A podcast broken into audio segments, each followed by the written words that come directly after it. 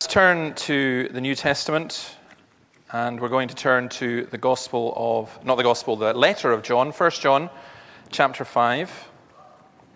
And we're going to read verses 1 to 5 and look at these verses. 1 John, um, if anyone has a Pew Bible, could you let me know what number it is?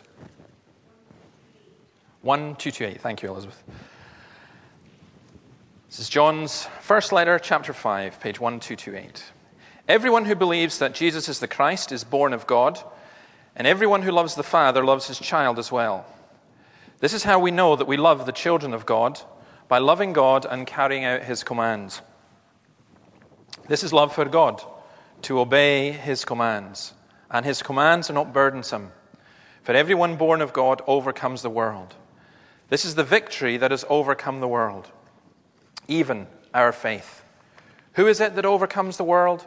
Only he who believes that Jesus is the Son of God. Okay, um, let's see what children we have here as well. Ailsa, that's, that's about it. I'll have to get some. Ask some older ones as well. Oh, Fraser, nice. You popped up from somewhere. Did you have a nice holiday? Good. You've kind of grown. You look all grown up. Okay. What, uh, when someone says the word loser, if they called you a loser, is that a good thing or a bad thing? Ailsa? Bad thing. Why? What does it mean? It hurts your feelings. Yeah. Yeah, my feelings get hurt when people call me loser. But do you know what it means? When you're playing a game, you can win and you can lose. Yeah. Now, what's wrong with losing a game? Not everyone can win. You know, if I play you at football, Fraser, you'll always lose, won't you? No? No? Oh, okay. Okay. Do you beat your dad at football? Yeah. You do. Well, that's, that's not very difficult. We need to up your standard a wee bit. But there's, you, when, when you're playing a game, someone loses, and we say loser, it's, you, you don't always have to win things. You don't go in a huff if you you're playing football or you're playing a game and you lose the game, it's, it's really bad to get kind of upset about that. But when people say loser now, it's, it hurts your feelings, I think, because it's, they're, they're saying, oh, you're nothing, you're nobody. And that really does, does hurt. And sometimes, well, there are some things that matter when we lose. It doesn't matter if we lose a game, but there's a way of uh, how we live our lives. There's a way that we can lo- live our lives where our lives are a victory, and there's a way that we can live our lives that they're a loss. And that's what we're going to look at uh, just now. And maybe, guys, I might come back to you and ask you a couple other questions as we go through. So don't go to sleep just quite yet. And I'll do the same for Hugh as well. So, um, it is, though, isn't it? That the kind of you loser is about one of the worst insults you can give to anyone. I'm not still quite sure that I understand it, but I do. I, am I'm with Ailsa on this one. I do understand that when people say to me, "Ah, loser," that it's quite con- contemptuous. I think that in our culture, people talk about living in victory. That's what we're going to look at. And the kind of non-Christian version of it is this: that you can be, you know, be all you can be. You are special. Release the inner you. Um, there's loads and loads of self help books, especially for some bizarre reason. If you go to airports uh, and railway stations, you'll find whole sections that are devoted to traveling business people to read books that tell them how they can release the inner you and how they can be victorious, um, release the superwoman within. You can have victory in health and victory in wealth and victory in personal fulfillment. Now, there's a Christian version of this you get it on Christian television where you get a lot of preachers who come on and they tell you how to live the victorious life. Here is my latest DVD set. It'll only cost you $25 and it will tell you how to live the victorious life and be wealthy. Basically, go on television telling people how to be wealthy and selling things at $25, telling them how to be wealthy. You get a lot of that victorious living. And it's no, apart from the Christian veneer, it's not really any different from what you get in the airport bookshops the idea of victory in health, victory in wealth, victory in personal fulfillment. So, when we're talking here about living in victory, if that's in the back of your mind that you're going to get uh, a talk about how to be healthy and how to be wealthy and how to have a victorious life in that way, Um, sorry, that's not what this is. That's not what this says. Let me explain it this way you can only live if you are alive. We have uh, lots of announcements of babies and new babies coming in. Uh, you can't have life unless you are born. And in terms of spiritual life, you can't have spiritual life unless you are born again, unless you have the new birth.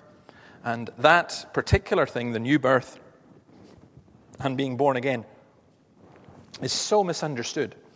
But what John is saying, what John says throughout the, the whole letter, and we could go through it and you could uh, see how he links the signs of being born again. There's three signs that he gives, and he keeps repeating them in different ways, and he does the same here in these verses. When you have a new baby, you look for signs of life. Um, actually, let me ask the children again. Fraser, Ailsa, how do you know, Fiona, how do you know if a baby's alive?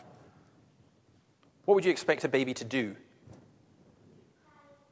Cry and breathe. Great, that's two. I've got three things cry and breathe and move as well, a little bit. You know that the baby is alive. John uses three signs here of a Christian. How do you know someone's really a Christian? There are signs of life obedience, love, and faith. They're always put together. And he gives, he goes through this and he gives, I think, four things tied in with that to show whether we have spiritual life and whether we have victory in this life. And the first is very simple it is believing Jesus. Everyone who believes that Jesus is the Christ is born of God. How do you know if you are born again? Is it because of an experience you have? Is it because you went forward at a rally? Is it because you signed a card? Is it because you put your hand up? Is it because you prayed really, really, really hard? No, you know because of this. Everyone who believes that Jesus is the Christ is born of God. Now, that's insisted on throughout this letter. Now, what's interesting here is that faith is centered on the object of faith, that is who Jesus is, rather than on what we experience, the experience of believing. So if you said, I know I'm born again because I experienced this, you would actually be wrong. Because what you'd be doing is you'd be relying on your experience, and maybe in a year's time you'd come and say, How do I know that experience was real? And so you find a lot of people who say, Well, I was a Christian, I went through that born again experience, and then it just all left me. The feeling left me, it's all gone. But here, we're told, No, actually, that's not how you know. How you know is what you believe about Jesus Christ. We are, most of us are what in philosophical terms is called existentialists. I feel this, or this view makes sense for me, and therefore it pleases me. We believe, but it doesn't really matter what we believe. So, a, a classic thing is uh, Robert Louis Stevenson said, and you'll see this, people have this on plaques on their wall and so on. He said, To travel hopefully is better than to arrive. Rubbish. Absolute rubbish. But people put up on the wall and go, Wow, that's profound. No, it's not. It's nonsense. If I want to go from here to Edinburgh and I get on the train, what's better for me to hope that I'm on the right train or to actually get to Edinburgh? If I want to go to Edinburgh, it's better to get to Edinburgh. So when people go around saying to travel, hopefully, is better than to arrive, it's just meaningless waffle. It doesn't mean a, a, a thing, and it itself is, is clearly nonsense. Now, that's the same way when people say, Oh, I admire your faith. I wish I could have your faith. No, you shouldn't. You shouldn't admire faith. When we talk about people of faith, that's not the issue. What is our faith in? Calvin says the only true way of believing is when we direct our minds to Him. But what does it mean to believe that Jesus is the Christ? It is to believe the Old and New Testaments. It is to believe in the creation and fall of man and the promise of a Savior. It is to believe that even under the Old Testament law, the full restoration of all things, the full righteousness and happiness were promised, and that this would only come through Christ. The Christ was someone who was promised to God's people in the Old Testament to save them from their sin and misery. And all that's being said here is that if you are born of God, you believe that Jesus is that Savior. If you believe that Jesus is that Savior, then you are born of God.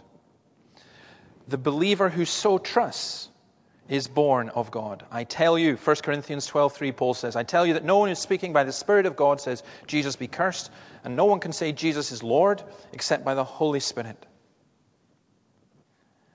Now, in actual fact, that kind of faith, that kind of trust in Jesus, that trust where you say, I know I can't rely on myself, I know I can't rely on religion, I know I can't rely on my experience, I know actually that I can do nothing.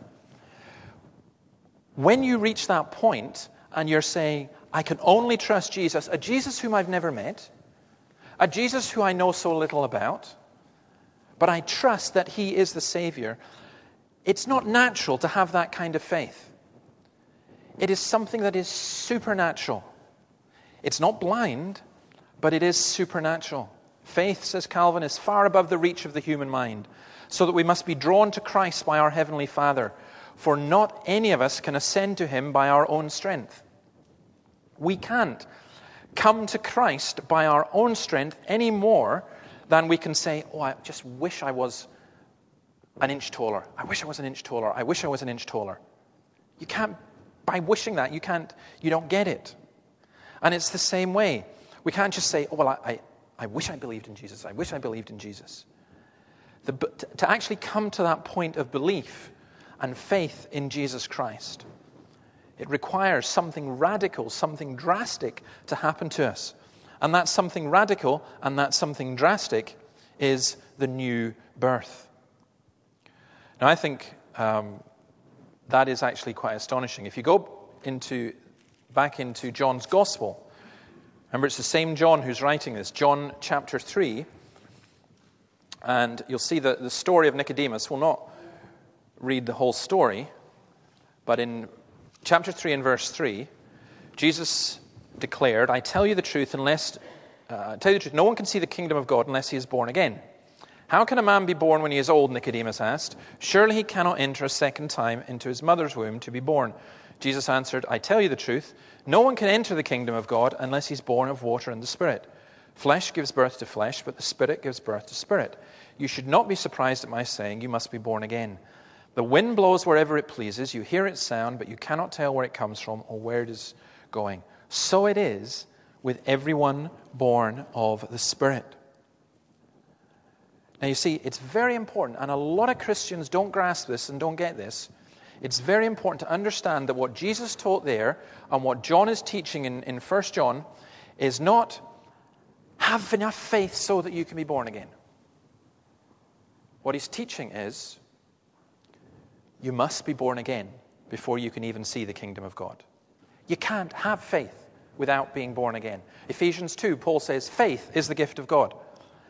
In other words, when we are taking the gospel to people, we're not saying to people, just summon up all your natural abilities. Go on, you can do it, you can do it, you can believe. No, you can't. The image that's given in Ezekiel, the image that's given by Jesus, the image that's given by the apostles is simply this you go and you tell people to believe in Jesus, knowing that you are telling dead people to come to life. And that's impossible. It's impossible. You're going out to the graveyard and you're saying, Get up. You, when we are telling people to believe in Jesus, and if you're here and you're not a Christian, this is distinctly uncomfortable for you at two levels. Firstly, because you don't like to be told you're dead. And secondly, because you think, well, if I'm dead and I can't believe, what's the point? But the point is, you are commanded. And if you're beginning to think and you're beginning to grasp, then there's, that's some evidence of God being at work in your life. When Jesus in John 11 43 said to Lazarus, Lazarus, come out, he was doing something that was incredibly stupid at one level, because he was talking to a man who wasn't only just deaf, he was dead. He had no capacity, all the, the neuro- neurological stuff in his brain, it wasn't working. He had no ability to hear, he had no ability to respond. But Christ gave that ability. He brought that life. We, we get in despair at our culture. We get in despair at people around us. Maybe you have relatives or friends or, or other people and you think, how can they possibly believe? You look at other people and you say, they're very close to believing, or I can see how they could believe, but I can't see how they could. Actually, nobody could believe unless God's Spirit is at work. You can't even see the kingdom of God, never mind accept it, unless the Holy Spirit is working. We as Christians are utterly helpless. When someone says, Do you think you can convert me? Are you trying to convert me? Our answer is, uh, No, we can't. We can't convert anybody. It is God who uses, yes, He uses means, He uses us. But it is God who works. Romans 10 17. Faith comes from hearing the message, and the message is heard through the word of Christ. So that's the first thing then. Uh, we know we are born again because we believe in Jesus. Here's the second thing loving Christians. Okay. Fraser Ailsa Fiona, who do you look like? Who do you think you look like? Your mum or your dad? Does anyone ever say to you, Oh, you just look like your dad? Looking at you, probably not.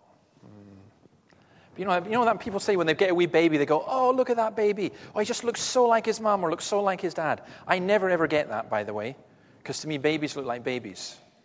And when they say, Oh, look, he's got his father's nose. But when you get older, you see them. Because if, if the two of you, if you three look behind you and you see Andrew there, right?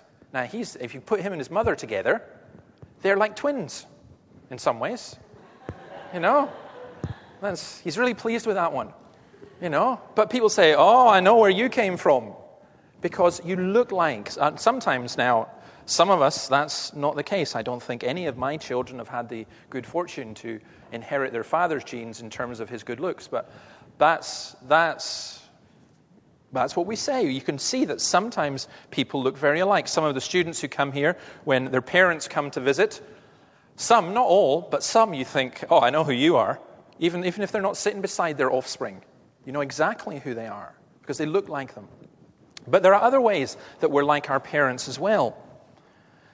Because our parents pass on their character and their nature. So sometimes you'll, you'll, you'll look at someone and, you, and or you'll see how someone's behaving and you'll think, wow, they're the double of their mother or they're the double of their father. See that temper? Just exactly the same. Or see that, that worry or whatever. We, we seem to inherit and or develop characteristics of the parents that we have. When we are born again, the same thing happens in terms of God. We, we develop the characteristics of our Father in heaven. And what is that? God is love. Back in 1 John 3 and 1 John 4, we've been told that. In 1 John 3 13, we've we're told, uh, 1 John 3.11 rather, this is the message you heard from the beginning. We should love one another. Verse 16, this is how we know what love is. Jesus Christ laid down his life for us, and we ought to lay down our lives for our brothers. If anyone has material possessions and sees his brother in need but has no pity on him, how can the love of God dwell in him? When you are born again, it's not just that you've become religious, you've got a wee turnover, you've, you've, you know, you've decided to go all holy for a while. What it is, is there's a radical new nature come within you. And that gives you new desires, a new frame of mind, a drawing towards God. And what that means is that you will naturally, because of the supernatural work of God, you will naturally love other Christians. In fact, if you say you're a Christian, and you look at every other Christian, you go, I can't stand them, then it's almost certain you're not a Christian. How can the love of God be in you? It's not saying that we, we like everybody else. I love everybody in my family. It doesn't mean to say I like them all the time. I don't think they like me all the time either. It's the same in the Christian family. But there's a, a real, genuine, and deep love there. If we love the, the, the, the language that's used here in this verse about loving God, everyone who loves the Father loves his child as well. The, the English translation doesn't carry it because Paul uses two words that are very much the same. And the nearest you can get in English is to say, if you love the begetter, you'll love the begotten. In other words, if you love the father, you'll love the child. Now, it's a very simple test that you can do, especially at communion, uh, but also other times. You look around you in the church and you look at people who are in God's image, made in God's image, but also who have been, if they're Christians, they have been reborn, remade. And they have the nature of God within them. And God says, if you love me, you love them. There's no split division in that one. It's interesting, John here says, he usually says, We know we love God because we love people. How do you know you love God? Because you love people. But it's a little different here. Here he's saying, We love people because we love God. Because you profess faith in Jesus Christ, because you love God the Father, then you love other Christians. And it's not just Christians, by the way. Calvin, commenting on this passage, again says, We must observe that the apostle does not so speak of the faithful only and bypass those who are without, as though the former alone are to be loved, and no care and no account to be had for the latter. But he teaches us, as it were, by this first exercise to love all without exception, when he bids us to make a beginning with the godly. As God is love, then our nature changes to be love. It's not enough for us to say, oh, it's great that God is love and I worship that God. We're saying we have become Christians, so we have got that nature as well. I would be really, really embarrassed to put up a sign or wear a t shirt or a badge that said, David is love. Um, and if I had it, you'd think, what a weirdo, and also what a hypocrite. But that's what's being, we're being told. We have to reflect God in that respect. We are uh, to love Christians. How do you know you're a Christian? You know you're a Christian because you believe in Jesus, and that's not natural. You know you're a Christian because you love other Christians, and that's not natural. Here's the third thing because you obey God. Now, let me say to the, the children, we, we did this last week as well. We talked about if we love our, our dad or our mum, then uh, we would do what they say. I think uh, all of us here have a bit of a problem. Because here's how this goes if you're just vaguely listening to this, and in the back of your mind, you're hearing love, love, love, love, God is love, we are to love, and so on, then you're probably just waiting for me to burst into the Beatles. All you need is love, and peace, love, and understanding, and everything else. You think it sounds good, you think it sounds sweet, and you carry on sleeping or daydreaming. But if you take time to reflect upon this and think about it, what you hear here is something that in that song about love, there is a discordant note. All you need is love, and so you will obey. That just clashes. That's people walking around going, Oh, you need his love, isn't it wonderful? And the Daleks going, You will obey, you will obey. It, it's, it's, it seems just to, to clash. It sounds so unmodern, so fascistic, so loving, so unloving. But here is what's happening real love is definable, it has content, it has commands. Real love is shown by a concern to do God's will. Note the order. John is not a legalist, but he knows that love acts. The natural expression of love is in doing the things that please the beloved. And what better expression is there of that than doing his commands? How else do we know what pleases God? Oh, I'm going to love God, I'm going to do what pleases God, and then I'm going to tell him what should please him. Some of us in our relationships are like that. We say we love someone, and we say we're going to do this, and they will like it, and they'd better like it. But if we really love someone, and we know what pleases them, then we do it at times, even though we ourselves may not understand or may not particularly like it. But you see, John says an amazing thing here. He says in verse 3 His commands are not burdensome. Reflecting Jesus, Matthew 11:30, My yoke is easy and my burden is light. Is that true? Because is it not the case that the commands of God, when you read them, they look as, it's as though you're cycling and there's a really steep hill and it seems to be going on forever and ever and ever, and you think, how am I going to get up there? But as you come to that hill, what happens is you realize, first of all, it's not as steep as you thought. And secondly, you get up there by just basically doing one pedal at a time. And I think that here it's even better than that, that it's as though, sticking with the analogy of the bike, it's as though you're pedaling and you cheat. You've got one of these engines that just helps boost you as you go up that hill. This, I think, is the same with the commands of God. They are much lighter than we think. Not that it's easy to obey God. He's just saying, what John is saying is it's not a burden, it's not an irksome burden. It's difficult, but it's a delight. If you express love for God, but you don't keep his commands, you know what you're doing? You know what you're saying? You're saying, this is a bore, this is a chore, this is a heavy load. And what does that say about our attitude to God? I love what David Jackman says in speaking about this. He says, In fact, God's commands are no more burdensome than wings are to a bird. They are the means by which we live in freedom and fulfillment. Other commands cripple and destroy, the commands of Christ liberate. And I think, again, that's another great key in keeping God's commands. If you think that by keeping God's commands you save yourself, or if you think that fear of punishment is sufficient motivation, you haven't got it. You only keep the law through love. Let me explain it this way. We think we are used to the concept of law as negative. It has to do with punishment. I'm not going to park there because I'll get fined. You see the traffic warden. You know that they're out and about, so you don't park there. Or I'm not going to steal because if I get caught, I'll go to jail. But what if you knew you wouldn't get fined? What if you knew the traffic wardens were on strike? What if you knew that nobody was going to catch you stealing? If you took that, nobody was going to get you. Would you be more likely to do it? Yes, you would. We would all be more likely to do it. What about those?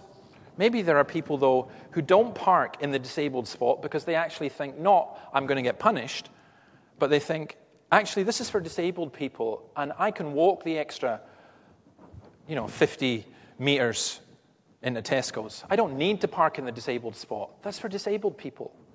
Maybe, what if your motivation wasn't just, I'm going to get clamped, but it's a more positive motivation about caring for other people? What about not stealing because you're thinking, well, you know, if I steal, then I'm taking stuff off the shopkeeper or I'm taking it from somebody and that's really going to hurt them? What if that was your motivation instead of saying, well, ah, I'm not going to get away with it? I think it's the same with God's people. That there are people who say, well, I've got to keep God's commands because otherwise I'm in trouble. But what if you kept God's commands because you love God? What if you kept God's commands because they were a delight? What if you kept God's commands because you knew that they were for the good of other people as well as yourself?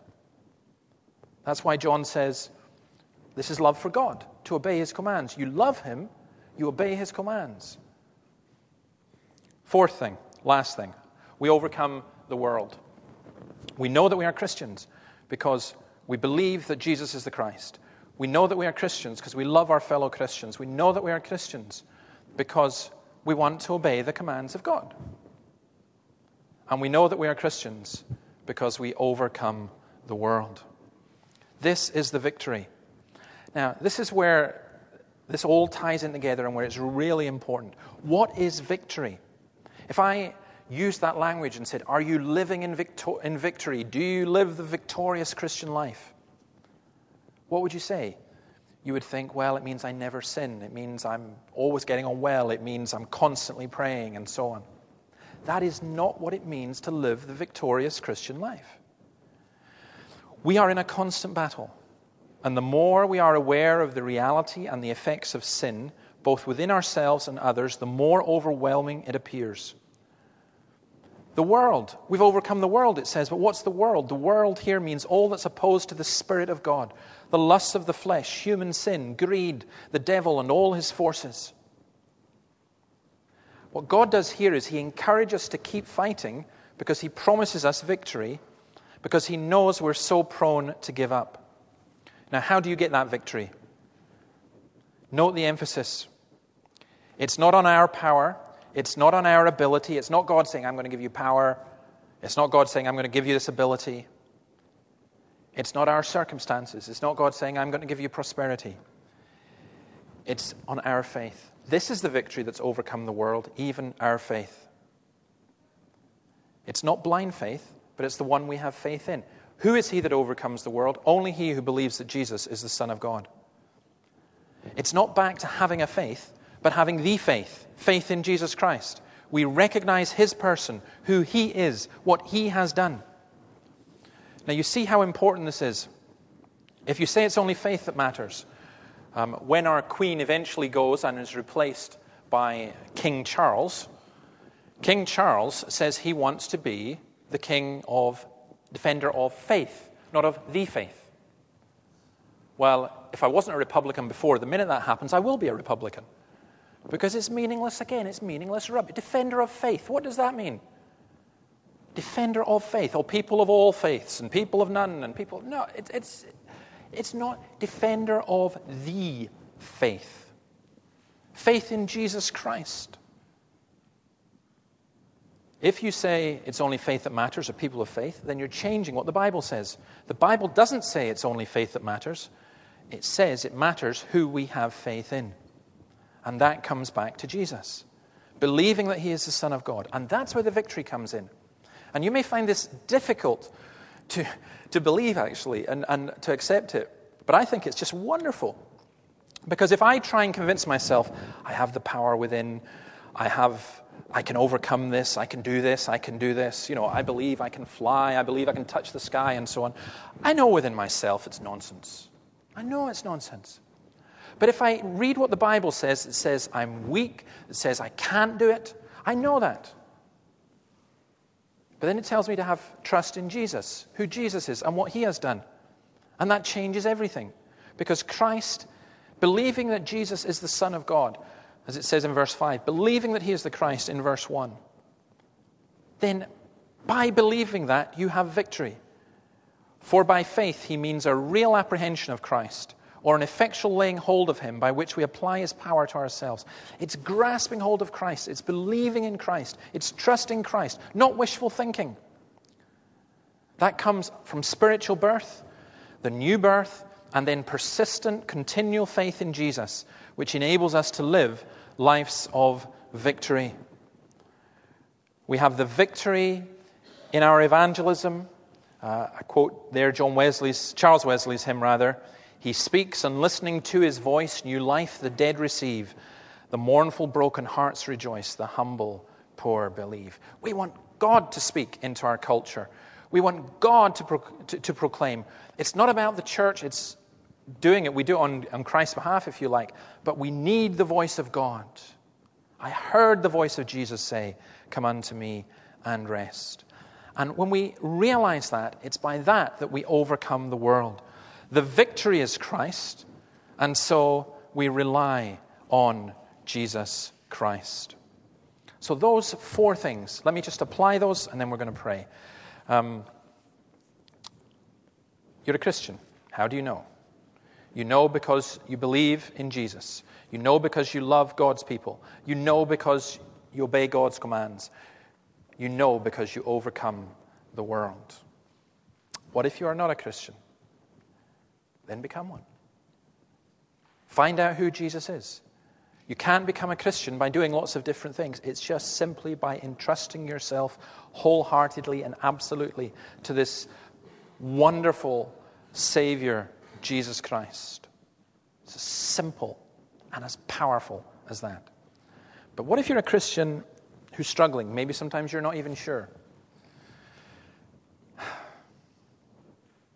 Get back to the basics. We get very complicated in so many different things. Get back to the basics. Jesus Christ does not care two hoots about all the wonderful things that you say you do in His name. He cares about whether you know Him, about whether you trust Him, about whether you rely, him, rely on Him. That's it. That's all I've got. That's all that you have. If you know that and you trust absolutely in Jesus Christ, then you are a Christian and you don't have a victory that's further down the road. You are already living in victory. It's yours, it's there. You are on the Lord's side, and He's not going to lose. You cannot lose.